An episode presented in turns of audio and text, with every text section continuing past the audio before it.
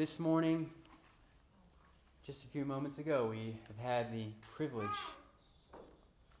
as God's people to set apart a man for the office of deacon. And honestly, deacons came into existence in the early church because the apostles were humble enough to admit something about themselves. We need help. We need help.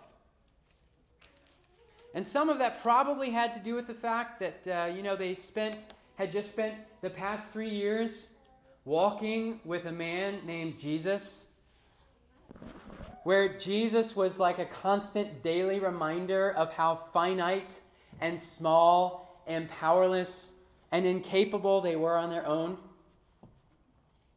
They run out of wine. Help, Jesus! When they have no food in the wilderness, help us, Jesus. When they're storm tossed and about to capsize, Jesus, we need your help. When they're unable to cast out demons, Jesus, help us. In fact, that was the kind of the rally cry of humanity as Jesus spent three years walking the surface of this earth. All kinds of sick people, lost people, sinful people, hurt people, even dead people, crying out, Help, Jesus. And when his time did come, Jesus showed his disciples how helpless they truly were. After they had all abandoned him and left him alone, Jesus walked up the side of a mountain with a cross and there, under the jeers and reproach and blasphemies of the crowd, he did battle with death itself. When we were helpless, our help came from the Lord. This is why the apostles weren't ashamed to ask for help in the office of deacon. It's because the cross for them was a daily reminder that we are helpless people. We cannot defeat sin and death on our own. We needed help. But here's the catch for so many of us as Christians we love to talk about needing help in the past tense. We're willing to admit that somewhere back in our past we needed help. But this morning, as we look at a very familiar story in 1 Samuel chapter 17, my prayer for each and every one of us is that we would get over the fear of speaking in the present tense. I need help. You need help. We need help. So let's turn together to 1 Samuel chapter 17. And if you're there, let's stand together as we honor the reading of God's Word.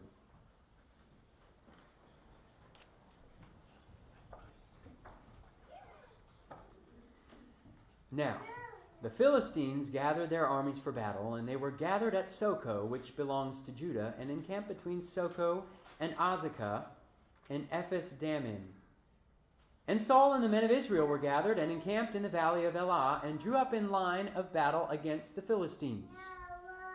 And the Philistines stood on the mountain on the one side, and Israel stood in the mountain on the other side, with a valley between them. And there came out of the camp of the Philistines a champion named Goliath of Gath, whose height was six cubits and a span. He had a helmet of bronze on his head, and he was armed with a coat of mail. And the weight of the coat was five thousand shekels of bronze. And he had bronze armor on his legs, and a javelin of bronze slung between his shoulders. The shaft of his spear was like a weaver's beam, and his spear's head weighed six hundred shekels of iron and his shield bearer went before him. He stood and shouted at the ranks of Israel Why have you come out to draw up for battle? Am I not a Philistine, and are you not servants of Saul? Choose a man for yourselves, and let him come down to me. If he's able to fight with me and kill me, then we will be your servants. But if I prevail against him and kill him, then you shall be our servants and serve us. And the Philistine said, I defy the ranks of Israel this day. Give me a man that we may fight together. When Saul and all Israel heard these words of the Philistine, they were dismayed and greatly afraid. Now, David was the son of an Ephrathite of Bethlehem in Judah named Jesse, who had eight sons. In the days of Saul, the man was already old and advanced in years. The three oldest sons of Jesse had followed Saul to the battle. And the names of his three sons who went to the battle were Eliab, the firstborn, and next to him Abinadab, and the third Shammah. David was the youngest. The three eldest followed Saul, but David went back and forth from Saul to feed his father's sheep at Bethlehem. For forty days the Philistine came forward and took his stand morning and evening. And Jesse said to David his son, Take for your brothers an ephah of this parched grain and these ten loaves, and carry them quickly to the camp to your brothers. Also take these ten cheeses to the commander of their thousand. See if your brothers are well, and bring some token from them. Now Saul and they and all the men of Israel were in the valley of Elah fighting the Philistines. And David rose early in the morning and left the sheep with a keeper and took the provisions and went as Jesse had commanded him.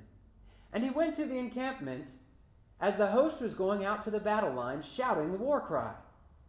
And Israel and the Philistines drew up for battle, army against army, and David left the things in charge of the keeper of the baggage and ran to the ranks and went and greeted his brothers. As he talked with them, behold, the champion, the Philistine of Gath, Goliath by name, came up out of the ranks of the Philistines and spoke the same words as before. And David heard him. All the men of Israel, when they saw the man, fled from him and were much afraid. And the men of Israel said, Have you seen this man who has come up? Come up? Surely he has come up to defy Israel. And the king will enrich the man who kills him with great riches, and will give him his daughter, and make his father's house free in Israel. And David said to the men who stood by him, What shall be done for the man who kills this Philistine and takes away the reproach from Israel? For who is this uncircumcised Philistine, that he should defy the armies of the living God? And the people answered him in the same way So shall it be done to the man who kills him. Now Eliab, his eldest brother, heard when he spoke to the men, and Eliab's anger was kindled against David, and he said, Why have you come down? And with whom have you left those few sheep in the wilderness? I know your presumption and the evil of your heart, for you have come down to see the battle. And David said, What have I done now? Was it not but a word? And he turned away from him toward another and spoke in the same way. And the people answered him again, as before. Let's pray. God, we ask that you would humble our hearts to receive the help that we need from our Lord Jesus, our helper. It's in his name we pray. Amen. You may be seated.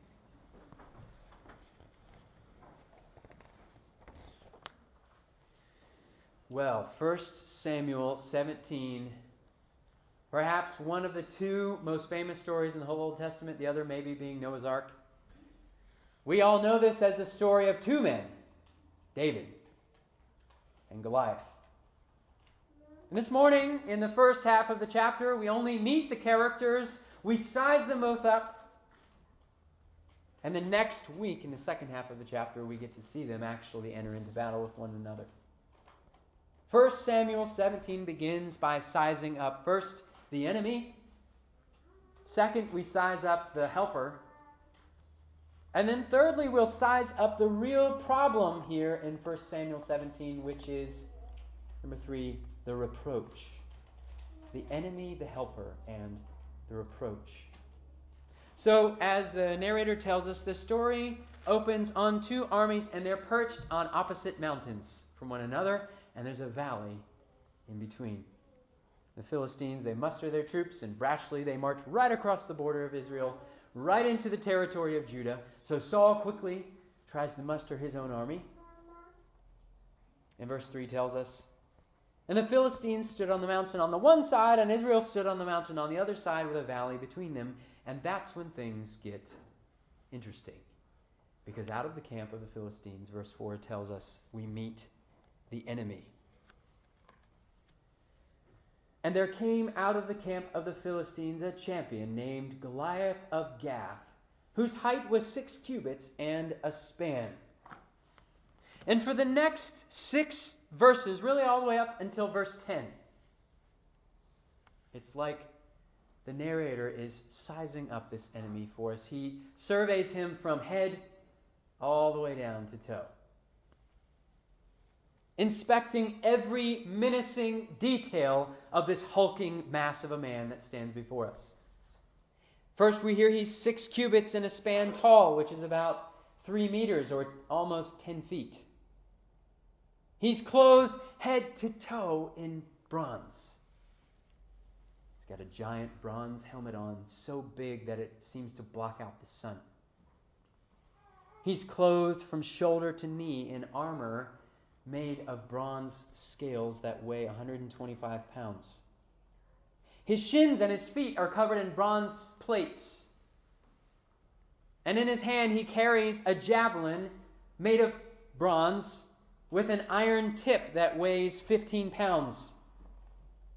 And this is the Bronze Age of civilization. So to say that Goliath is carrying an iron tipped weapon is the equivalent of saying he's carrying the most advanced weaponry available at the time.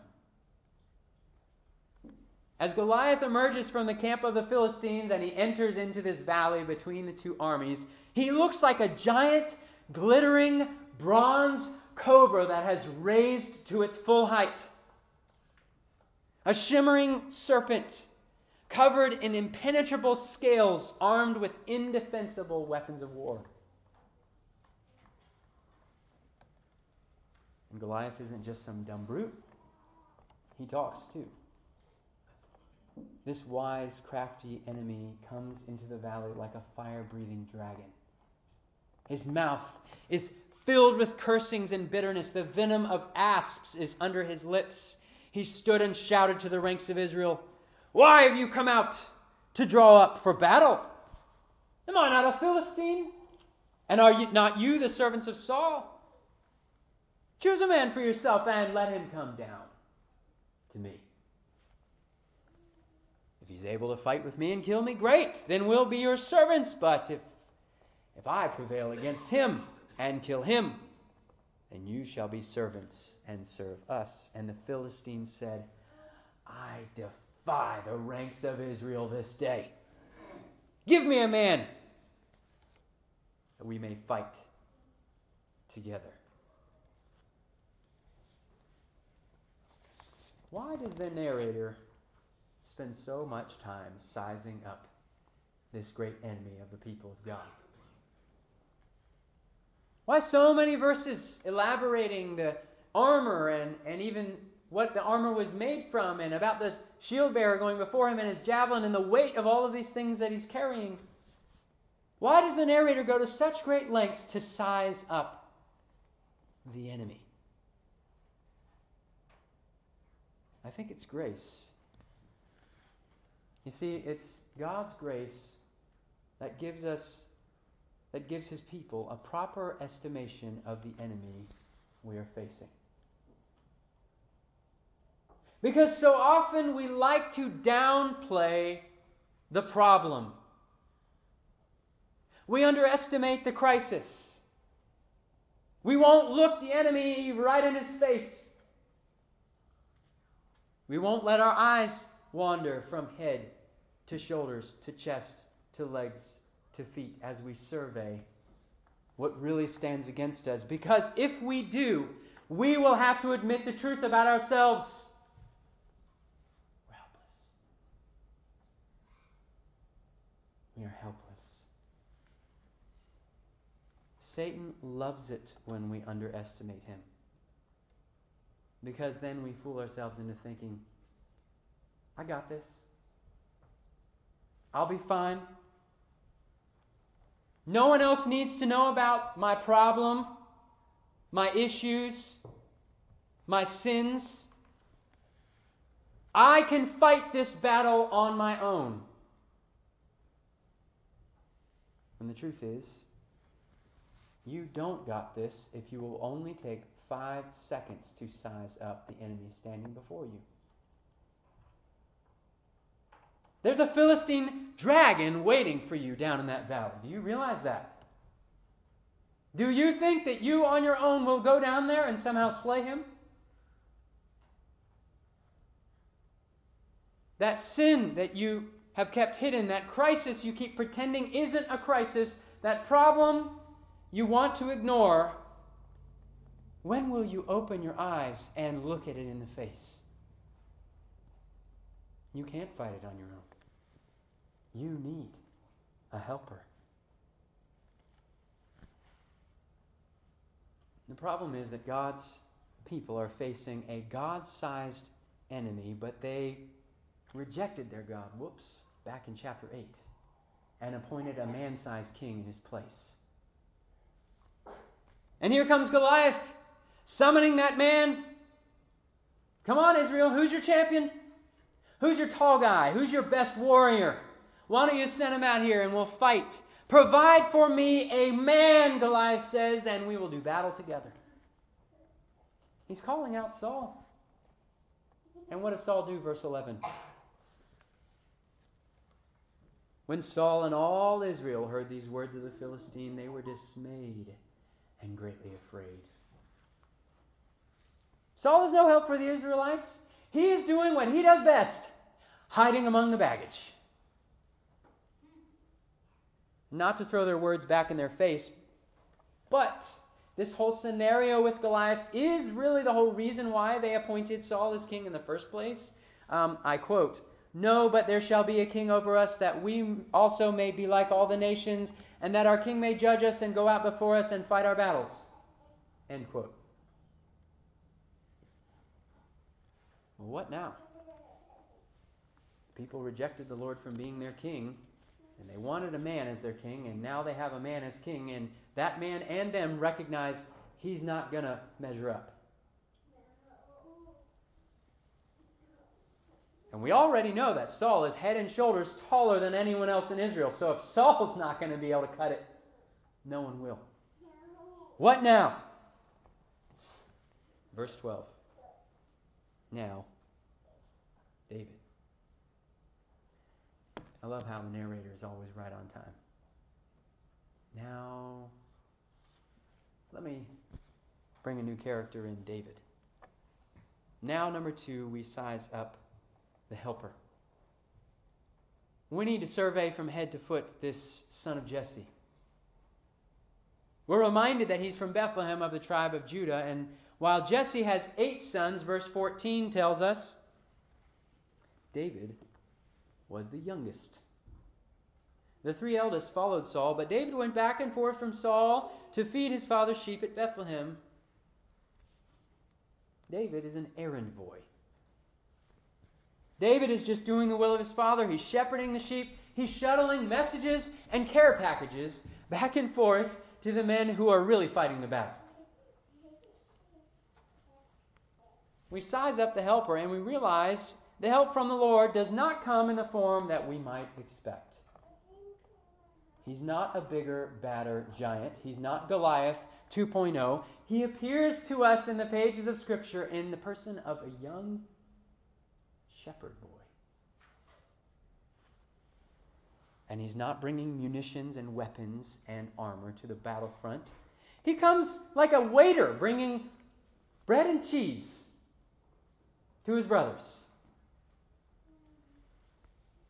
Friends, the help that we need to conquer our greatest enemy, sin and death, does not come to us in the form of a superhero. Our helper did not appear in the sky like some cosmic titan flexing his muscles before the whole world. He comes in the form of a Galilean carpenter, rejected by his own hometown and his brothers. He comes from a town where people say aloud, Can anything good come out of Nazareth? He comes in the form of a servant, a slave, a man who stoops down at dinner and washes the feet of his disciples. He comes in the form of a table waiter serving bread and wine to his brothers. He comes from shepherding his sheep to help us in an impossible battle. He comes at the will and command of his Father. You see, the helper comes in a form that is meant to humble us. You were so needy and helpless that you needed a little shepherd boy to come fight your battle for you. You were so helpless you needed a poor Jewish carpenter, a Hebrew slave with nothing to his name, a lonely table waiter to come and save you. And even if you were to strip that man naked, beat him, mock him, ridicule him, whip him, put a crown of thorns on him, and nail his hands and feet to a cross, he would still be more help to you than you are to yourself in your best day. Friends, do we have eyes to see the helper, and are we willing to accept help from him in all his meekness, gentleness, and humility? Whenever we're willing to stop and, ha- and have a proper estimation of what's really going on in our life, that these problems, these sins, that death itself is looming off in the future for every single one of us that they are a Goliath we will never defeat. Are we willing to receive the helper even if receiving him means reproach and shame and humiliation? Because a humble shepherd has to go up on a cross and pour out all of his blood to save us from the mess that we've made.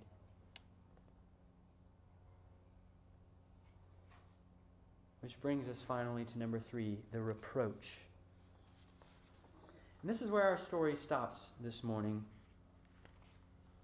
But it's really a valley of decision for us.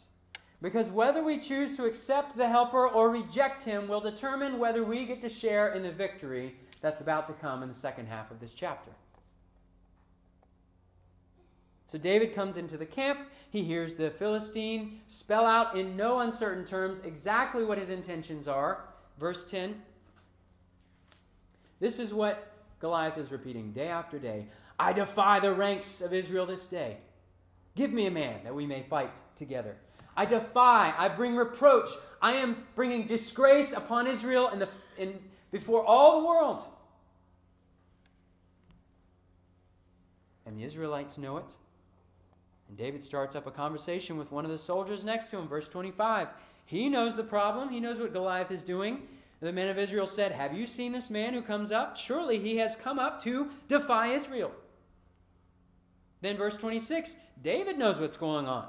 What shall be done for the man who kills this Philistine and takes away the reproach from Israel? For who is this uncircumcised Philistine that he should defy the armies of the living God? This is none other than about bringing reproach and disgrace upon God's people, and more specifically, upon the name of the Lord. It's about rubbing the name of the Lord in dung before the whole world. Forty days straight, this Goliath has marched out and cursed the God who made the heavens and the earth, taunted his people, shouted all kinds of blasphemies and curses, and no one has done anything about it. Who, David asks, will take away the reproach of Israel? It brings reproach upon the name of the Lord when his people are overpowered by sin. When his people live defeated lives, when for 40 days, 40 years, they are overcome by temptation to pride and disunity and greed and power grabbing and lust and sexual immorality. But just as David is contemplating the gravity of this situation, his brother butts in. Verse 28. Now, Eliab, his eldest brother, heard when he spoke to the men, and Eliab's anger was kindled against David, and he said, Why have you come down? And with whom have you left those few sheep in the wilderness? I know your presumption and the evil of your heart, for you have come down to see the battle. Eliab gets angry. But what makes him angry? That Goliath has come down now 40 days in a row, cursing and swearing against the God he claims to worship. That day after day, he personally is experiencing defeat in the face of his greatest enemy. That he is bearing great reproach. Is that what makes him angry? No. He gets angry that his brother finds out about it. Go home, David. You don't belong here. We don't need your help. the reproach. Eliab doesn't even want David to hear about his problem. You see, Eliab's response tells us more about him than it does David. Even the insinuation, the, even the question that would even maybe raise the suggestion that Eliab is not self sufficient, that he might need someone's help, even that is deeply insulting to him. Friends, when we are bearing reproach and disgrace, how often do we act like Eliab? For 40 days, you've tried to win that battle on your own against that sin or that crisis or that problem in your life. And you go on out to that battlefield every day. And every day, Satan growls at you, and you go running back into temptation and defeat once more. When will you and I have the humility or even just the desperation to ask for help? That not asking for help thing that you've been doing, how is it going for you? Are you experiencing great victory in your life? Does it feel like victory in Jesus when you come in the doors of this church Sunday after Sunday and you lie to your brothers and sisters when they ask you how are things going and you say, I'm good. Just like Eliab. I'm good. I don't need your help. What are we trying to protect here? What does Eliab even have left to defend? His pride? His humiliation? Heaven forbid that anyone should know that we need help. You know, I bet Eliab would have received help from someone who was bigger and, and better than him. You know?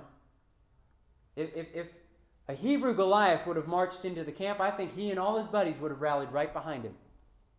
But the helper comes in a form that humiliates him. It's his little brother.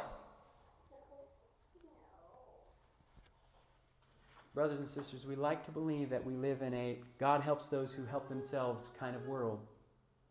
But the truth is, the truth of the gospel is that God helps those who admit they are helpless.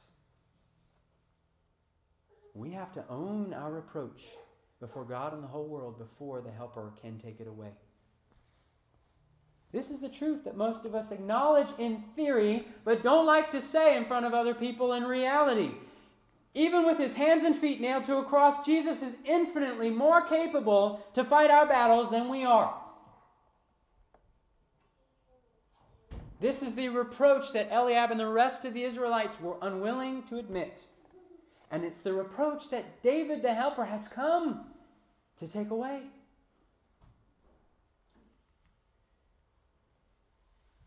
Eliab brings even greater disgrace on himself because he begins to accuse his brother of great sin just for showing up, just for asking a question.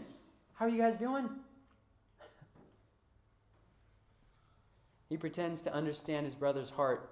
You know, when we're the mo- when we're the least charitable with other people and their motives, chances are there's actually some deep sin and shame in our own heart we're trying to hide. Why? We try to justify our own hidden sins, our own hidden reproaches, by pointing a finger at them and saying, Well, what's hidden in your heart? It's probably worse than mine. What's the point in comparing who is more reproachable in the eyes of God? In the body of Christ, aren't we supposed to be a confessing people? A people who are not afraid to pour out the deepest secrets and reproach of our heart, trusting that as we confess our sins, He's faithful and just to forgive and to wash it all away. And that's when we have true fellowship with one another as brothers and sisters. In the light of the gospel of Jesus Christ, our brother, who takes away our reproach. I wonder sometimes if I've bred a congregation of people who don't like to ask for help because honestly, I don't like to ask for help. I'm terrible at it. We Christians love to say, yeah, we're sinners. You know, I walked an aisle that one day a long time ago and I admitted I needed help. How many of us are willing to speak in the present tense? I need help. I need Jesus Christ, my helper, today, this day. I need his body, the church, to know about the battle I'm facing, to know about the reproach I'm keeping captive in my heart, the disgrace I don't want to admit because I can't fight this enemy alone. Friends, may we be willing to admit our reproach and gain confidence and trust not in ourselves, but in Jesus Christ. The Lord is my helper. I will not fear. What can man do to me? Let's pray.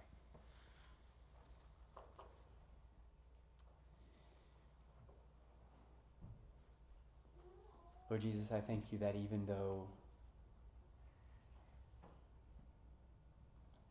we would have done any everything we could to prevent you from going up on the cross because we just couldn't believe that our sin would merit such a terrible thing.